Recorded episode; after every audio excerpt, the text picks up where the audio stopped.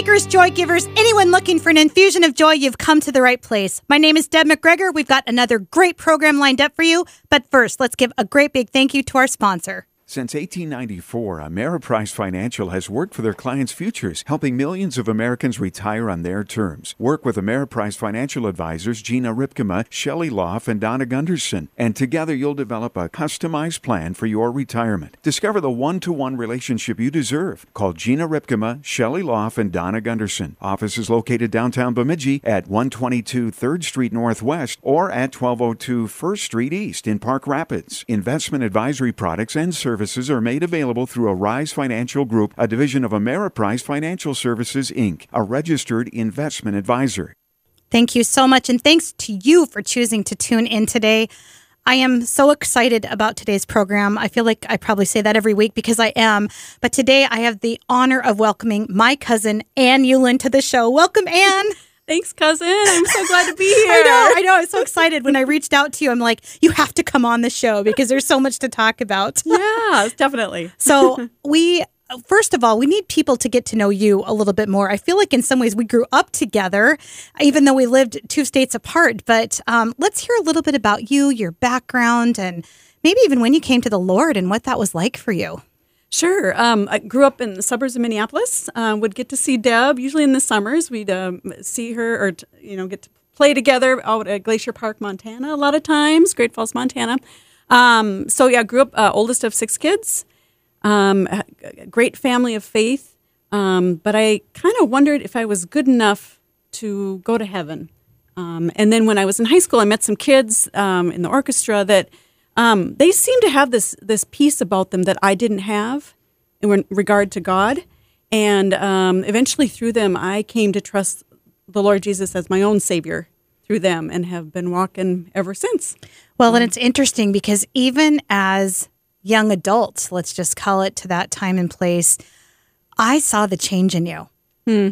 And how I would describe it is a change from religiosity into having a relationship with Jesus Christ. Yes. And definitely. That's the shift that I could see in you. It was like, okay, something happened to Anna, and I'm not really sure what it is, but I maybe need to learn a little bit more about this. You were actually a huge influence for me in that. Oh, well, to God be the glory, for sure. So we're going to get into that a little bit more, too, because today our topic's all about harvest, the harvest. So you and I were corresponding. We're like, oh, what should we talk about? And you kept coming up with the scripture from Galatians. Yes. So let's start with that. Sure. Galatians 6:9 says, do not lose heart in doing good, for in due time we will reap if we do not grow weary. And I had been praying this summer. I'm a substitute teacher at our local school. Should I keep doing that this year? There's COVID going on. But that verse kept coming back. And I felt like the Lord was telling me, yep, go ahead, go forward and do that. But that verse applies to so many different areas of life. And I've just seen that over and over. So we're going to dig into a lot of areas around that. Now, the first most practical one is that you're farmers. Yes. So obviously the harvest concept to you, including 2-foot carrots that you pulled out this year, is part of your journey. So tell us a little bit about how you met your farmer husband and a little bit of, Hello, Jim. Hey, hon. So growing up in the suburbs of Minneapolis, my impression of farmers was they are these tall, skinny guys who wear plaid shirts, dusty jeans, and cowboy boots. That was my only impression of farmers, all I had. And what was my husband wearing when I met him for the very first time? He was a tall, skinny guy in a plaid shirt, cowboy boots. He did not have dusty jeans on. He had corduroys on because he had just come from a church conference. So that's how I met him. And that was my first impression of farmers. I really didn't have any preconceived notions about what farming was about, and just kind of dove right into it after we got married. And so we farm near Harwood, North Dakota. We currently grow soybeans, corn, and wheat. In the past, we've had cattle. We don't right now, but that's what we're doing. So we're we finished soybean harvest, and now we're going to move on to corn harvest later this week. Did you ever think you would marry a farmer? Oh, never. I just cannot even. Never. I think about all the conversations we had growing up, and I just did not see this in your future. No way. God had another plan, didn't he? Oh, he sure did. He sure did. It was a good plan. So let's talk a little bit about this concept of harvest and seeds, because one of the things you and I have talked about is just because a seed gets planted, sometimes it's not harvested for a long time. For sure. So let's talk, because really, I mean, farmers literally know about that patience. Yeah. And it happens in a lot of other areas. So let's talk a little bit about that.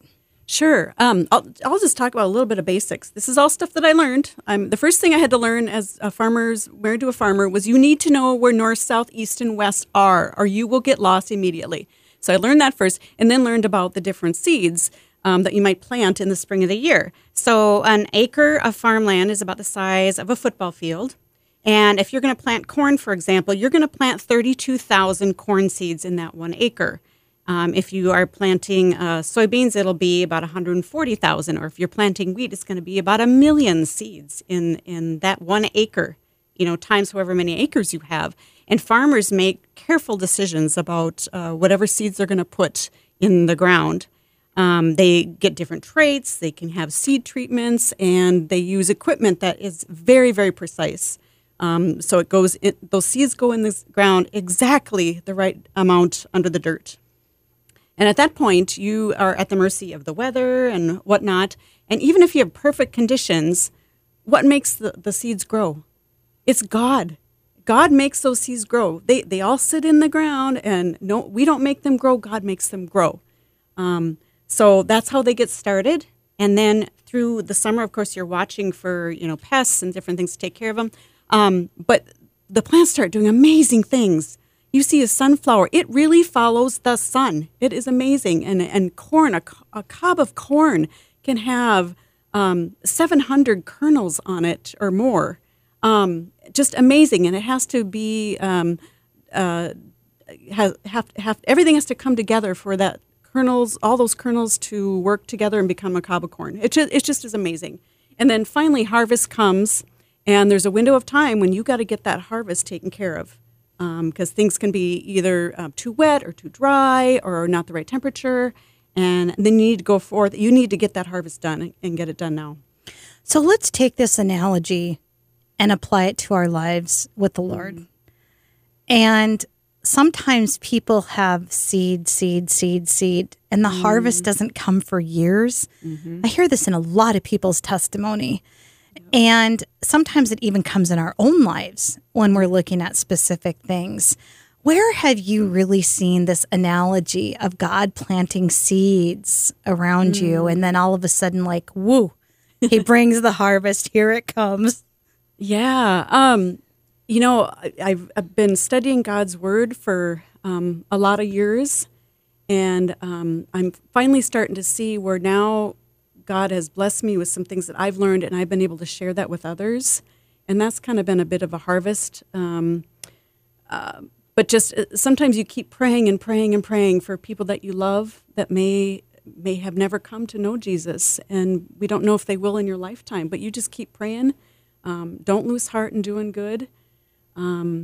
You'll be rewarded. And I've seen that also, like, I have celiac disease, and I knew that once I learned what was going on, that I needed to do the right things for my body and make sure that I did the right things so I could be healthy, things like that. I want to get back to that celiac in a moment, mm-hmm. but I want to talk about seeds that you planted in my life. And mm-hmm. this will probably be a little emotional. Deb might even have tears around this, but I talked about that change that I had seen in you. And that first change was more of, let's just call it an awareness, right? Mm-hmm. There's that initial seed thing. And then, obviously, you and Jim, you know, end up getting married, et cetera. And I ended up at Concordia College. Mm-hmm. And for those of you that have not heard my full testimony, I got involved in some really bad stuff when I, and it's not because of Concordia. I don't want to, has nothing to do with that. It was my own choices. But it actually got to the point where I needed to move out of an apartment. And I called Anne and Jim. Actually, my dad might have called Anne and Jim. Yes, I think that's probably really how it went. Debbie's gotten herself into a little bit of trouble. You know, you guys, I mean, literally came to my rescue. And I will be that bold. For those of you that are not aware of the testimony, I had actually gotten involved in some satanic stuff and some occult stuff. And I don't know if you remember this, but I remember this vividly, that when you guys first came to the apartment, there was a moment of hesitation at the doorway because the evil presence was so strong in that apartment at that moment. And then I remember us all saying a quick prayer. I don't know that I was really praying. I think I was just standing there at that time. But you guys came. We got all my furniture. And I actually went and lived with you guys on the farm. Yes. To finish out my college time, yes. Because I was really messed up. I was really, really messed up. But you probably don't even remember this, how messed up I was. And you guys took me to, obviously your home was filled with faith, and you would take me to your church. And I don't know that I necessarily, that you're not even at that church anymore. At the time, I didn't necessarily click there. Mm-hmm. But I could see that there was something I wanted. And if I could actually name it, I think it would be peace. Mm. I saw a peace in people, and you guys took me to this. I'm sorry to be so emotional about this, but this was so profound, and your seeds were so profound in my life. You took me to this, and let's call it a presentation, where they were presenting the life of Jesus or something, and we were sitting out in this little auditorium thing, and I was sitting next to you, and at the end, they did what I now know to be an altar call. Okay, in the religion I grew up in, we didn't do altar calls. Sure. And I remember wanting to get up and go to accept Jesus. I was like stuck in my seat. Mm. And you and Jim were just sitting, and I know you guys were praying because I know you guys wanted me to go up there. And I knew I could feel it. I could feel the prayer. I could not get up out of my seat and get up to that thing to get prayed over and to get Jesus in me. And I remember we went home, and I was just kind of like almost sad because I was just like feeling so lost because I didn't have him. And I could see that you had this, and you guys always had this example. And it wasn't until years later that I fully accepted Jesus Christ into my life. Mm. But that seed, those seeds that were planted, and that faithfulness and reading the Bible at night when I was in your home, those seeds ultimately set something right. It set something in motion. But look at the harvest. Here we are today talking on a radio show on a Christian radio station. Yeah, who would have guessed? Go God, right? Amen.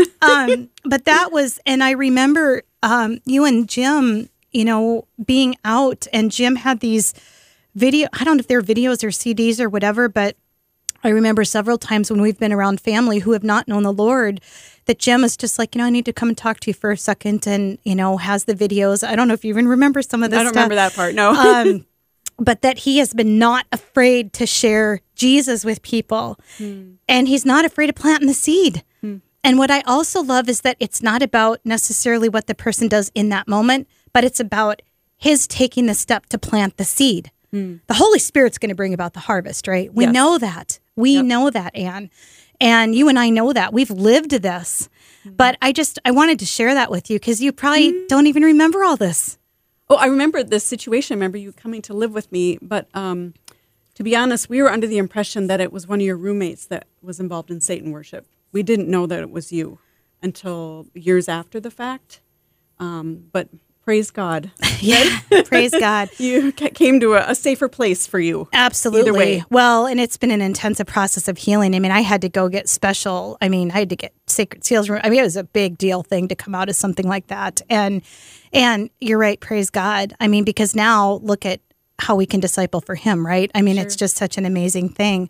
Yep. So your seeds, all of those seeds coming to that harvest, like look at how amazing that is, right?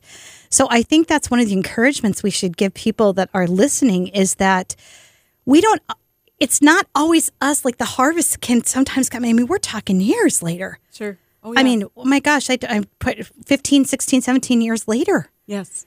So it doesn't mean we ever stop praying. It doesn't mean we ever, But if we can keep planting the seeds for people, right, that can come more to fruition. Right, and leave it up to the Holy Spirit. And I have family members, I've been praying almost 40 years for them. And so hopefully someday there'll be a harvest. Absolutely. So let's go back to the celiac. So that's been a big journey for you. Yes. So let's talk about how you've seen God working in that and the good and the harvest and how that's been flowing for you. Sure. I started having symptoms when I was on a mission trip in 2007 in the summer and came back home, and the symptoms kept getting more and more. I got really weak, anemic. By Christmas time, I was really sick. Finally went to a doctor, and 2 months later got diagnosed with celiac disease. I did not know what that was. I did not know what gluten was. No idea.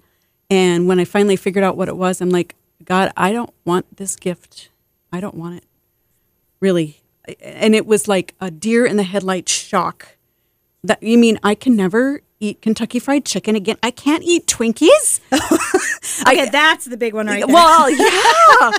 You know, I can't go order a pizza ever again. And the truth was yes. And unless there's a cure, that's the reality. And so, but thankfully, one of the joys of it is we found out what was going on. And I'm healthy today because of it, because I don't eat gluten. And gluten is found in wheat, barley, and rye. So I can't eat anything with those in them. And so, it's a challenge, a challenge for anybody with celiac disease or any digestive issue. But I can assure those that have those issues, Galatians 6:9, do not lose heart in doing good. Even if you have to sit out while everybody else eats grandma's amazing cinnamon rolls that taste amazing and you know it, even if you go to a funeral and at the lunch afterwards, all you get is pickles and lemonade, et cetera, et cetera. It's a challenge for sure. But in the process, I have met some wonderful people that also have celiac disease. I've met some of the doctors that do research around the country, like from Harvard and Columbia and things like that. My daughter-in-law has celiac disease. Didn't know that. Yeah, she's had it longer than I have. And obviously my son was not freaked out by that.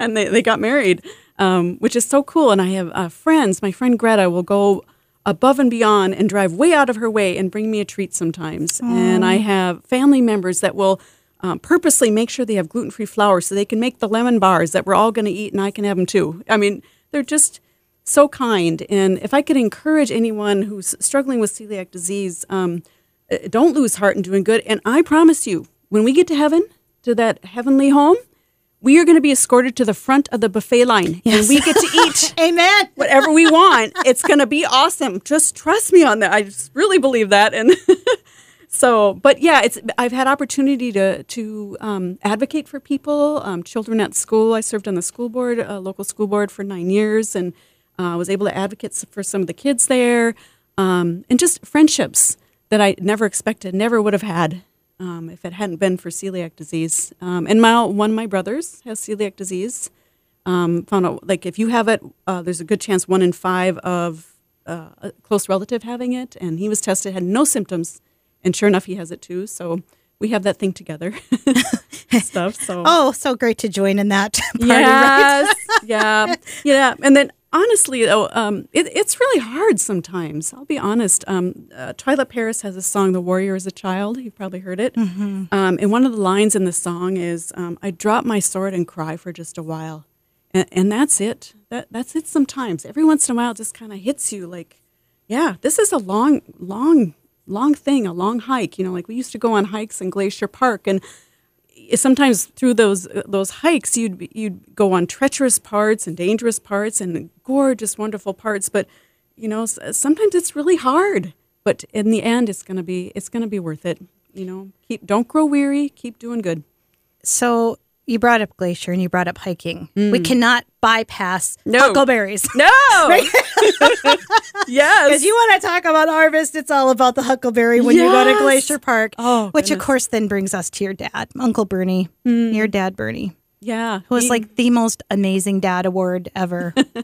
Yep, he picked a lot of huckleberries with us all. So. Well, my mom has so many great stories about they, because my mom and your dad would go pick the huckleberries. Like that kind of was their little role, I think. And of course, taking all of us. And we always would worry if we're going to see a bear or not. Of course, that was the big thing because they liked the berries too. But I think about even in that whole harvest analogy, I think about nature and I think about how there's that time for the harvest. And it's so true. It really is. And even from the life and death experiences that we go through, that it's like there's a season for everything. And how are we to know that? Like, God knows. Like, this is all in God's hands. And I think sometimes we spend a lot of time worrying about things that we absolutely have no control over. Absolutely. And with farming in particular, we have no control over whether a field gets 5 inches of rain dumped on it or there's a drought situation in a field. You know, things can happen. Bugs can come in. You can get aphids or grasshoppers, all sorts of things you have no control over. The price of the crops, you don't have any control over that hardly at all. And yet we know God is faithful. And that's the great thing about harvest. Every single plant that's there is because of God's faithfulness.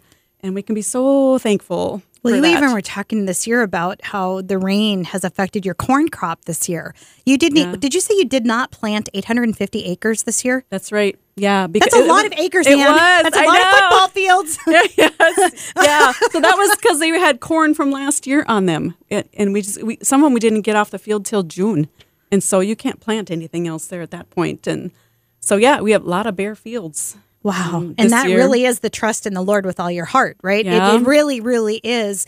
And he still provides. Yes. I remember when you guys, again, from when I was living with you guys, there was a farmer, something had happened. I can't remember what, but all the farmers went out and helped that farmer. It was kind of like that farmer needed help. And I don't remember. I want to say it was a medical, something had happened. That part I don't remember. But what I remember was how all these farmers from that area of North Dakota just literally showed up and made things happen. It was like bing, bing, bing, bing. Yep. And I thought, that is taking care of your brother. Yes. And that's what God, this is the whole thing. I feel like if we would take care of our brother just a little bit more, maybe the world could look differently, right? Yes. Yeah. Look for ways to help out. That's a great thing about the farming community. People, they love their families, they love their neighbors, and they'll do anything for their neighbors. And what would it look like to bring that back in society, right? Because that would be amazing. Yes. So when we were getting ready to go on, I was telling you I'd pulled up Luke chapter 10, verse 2. I know this on the back. The harvest is plentiful, but the workers are few. Ask the Lord of the harvest, therefore, to send workers into the field. And this was actually what we had on the back of one of the mission trips that I had done. And this is something I just feel compelled to talk about, is that the harvest is great. So sometimes it's planting the seeds to keep working. And then sometimes it's that the seeds are ready to be harvested and we are not going out and doing the Lord's work. Yes. So let's talk about that. How do we get people, what does that look like? How did you know this is what I'm supposed to do? Oh, wow. Well, going back to the verse, though, it says the harvest is plentiful, but the workers are few. And that's an issue that shows God's faithfulness to us every year, too, with harvest, is we need people to help us. And somehow God provides those people, whether it's family members, friends, or someone you know through someone else. God has always provided that, so I'm very thankful. But if God gives us a weird thing happening, like a cousin asking you to be on the radio station, go for it. Yes. And what really comes out, you are a faithful woman of the Lord. You are in the Word. You are in prayer.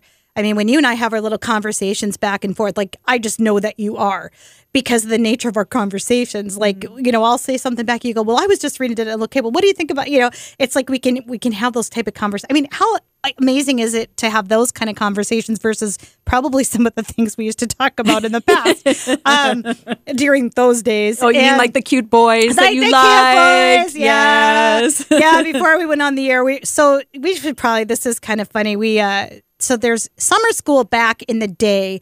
You didn't necessarily go to summer school because you had to. You could actually choose to go. And I wanted to take typing and sewing, which nobody does. Now it's called keyboarding. But, of course, we learned on, now is the time for all good men to come to the aid of their country. That's what you had to learn in typewriting. You remember that? I can still do it really, really fast, as a matter of fact. And then I wanted to take sewing because I thought, I have to learn how to sew. If it weren't for you or your mom, I would have gotten an F in sewing I would come home. There was this really, really super cute guy that sat behind me and typing. That's all I would come home and talk about, is the super, super cute guy. And he was older than I.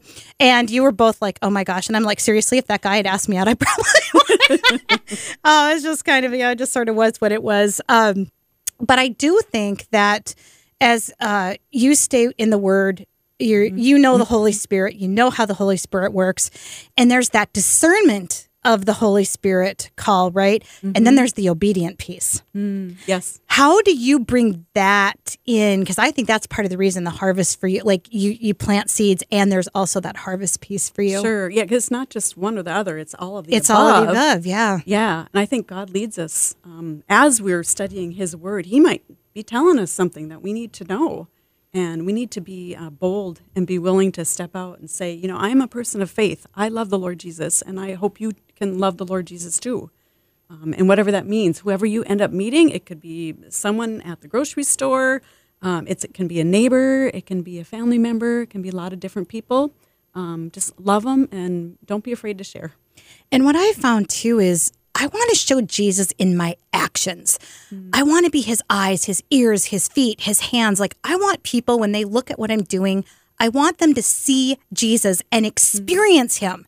Because when people have an experience, I think that's what changes. Mm. Because that experience for them is like, what do you have? I want that Kool-Aid. I want your Kool-Aid. It's the Jesus Kool-Aid, baby. You get on the Jesus Kool-Aid and we're all good. Yeah. But I think that's the difference, is that when people can actually experience that, like I saw it in you. I wanted what you and Jim had, but I didn't know how to get there. Sure. That's where I think God helps us bridge the gap with those seeds and that heart, like, right? That's the gap. Sure. And we may not even realize that we are being an example to somebody else. Like, you just don't even think about it. But you are to your children. You are to for grandchildren, for our relatives. Well, and even neighbors. Cousin to cousin. Sure. Because when we see each other walk in the faith and walk in the light, we want to be in that light too, right? We want to acknowledge and honor that. Yes, for sure. You brought in all these amazing ideas. What is the most important thing we have not talked about yet that you, as coming in here today, that you were just like thinking about? In a Bible study that I do with a friend, so happens that this week one of the words we were looking at is joy. Imagine that. Oh, yeah. So the word in Greek is chara, chara, but it means gladness, delight, contentment derived from confidence and assurance. And I just love that, because then the joy does not depend on whether you can eat the fresh-made bread. And it doesn't matter, because you can have that contentment that joy is all about. And that's what when I think of joy now, that's what I think of. Amen. I love that. I never really heard that interpretation of it before, but it does make sense, doesn't it? Sure. Because when you start thinking about that, it's like, oh yeah, this is amazing. Mm-hmm. And we're just getting ready to close up the show. What do you want to leave people with thinking about the harvest? I'd like to thank them for being kind when a truck pulls out in front of you or a combine is blocking the road and you're in a hurry. I appreciate that, but just know that it's God's faithfulness shining right before you when you see all those plants ready for harvest. I love it. I love it. Anne Euland, you are amazing. Thank you so much for coming on to talk to us about joy and the harvest and Galatians 6:9. We want to encourage people, go out and grab that scripture, read it for yourself, see what the Lord has to say to you about it, and then just meditate on the word with him. Yep. Amen. He'll tell you what you need. All right. Thank you. And thanks to all of you for choosing to listen. Please remember to go out, live joy, and share joy. Live joy.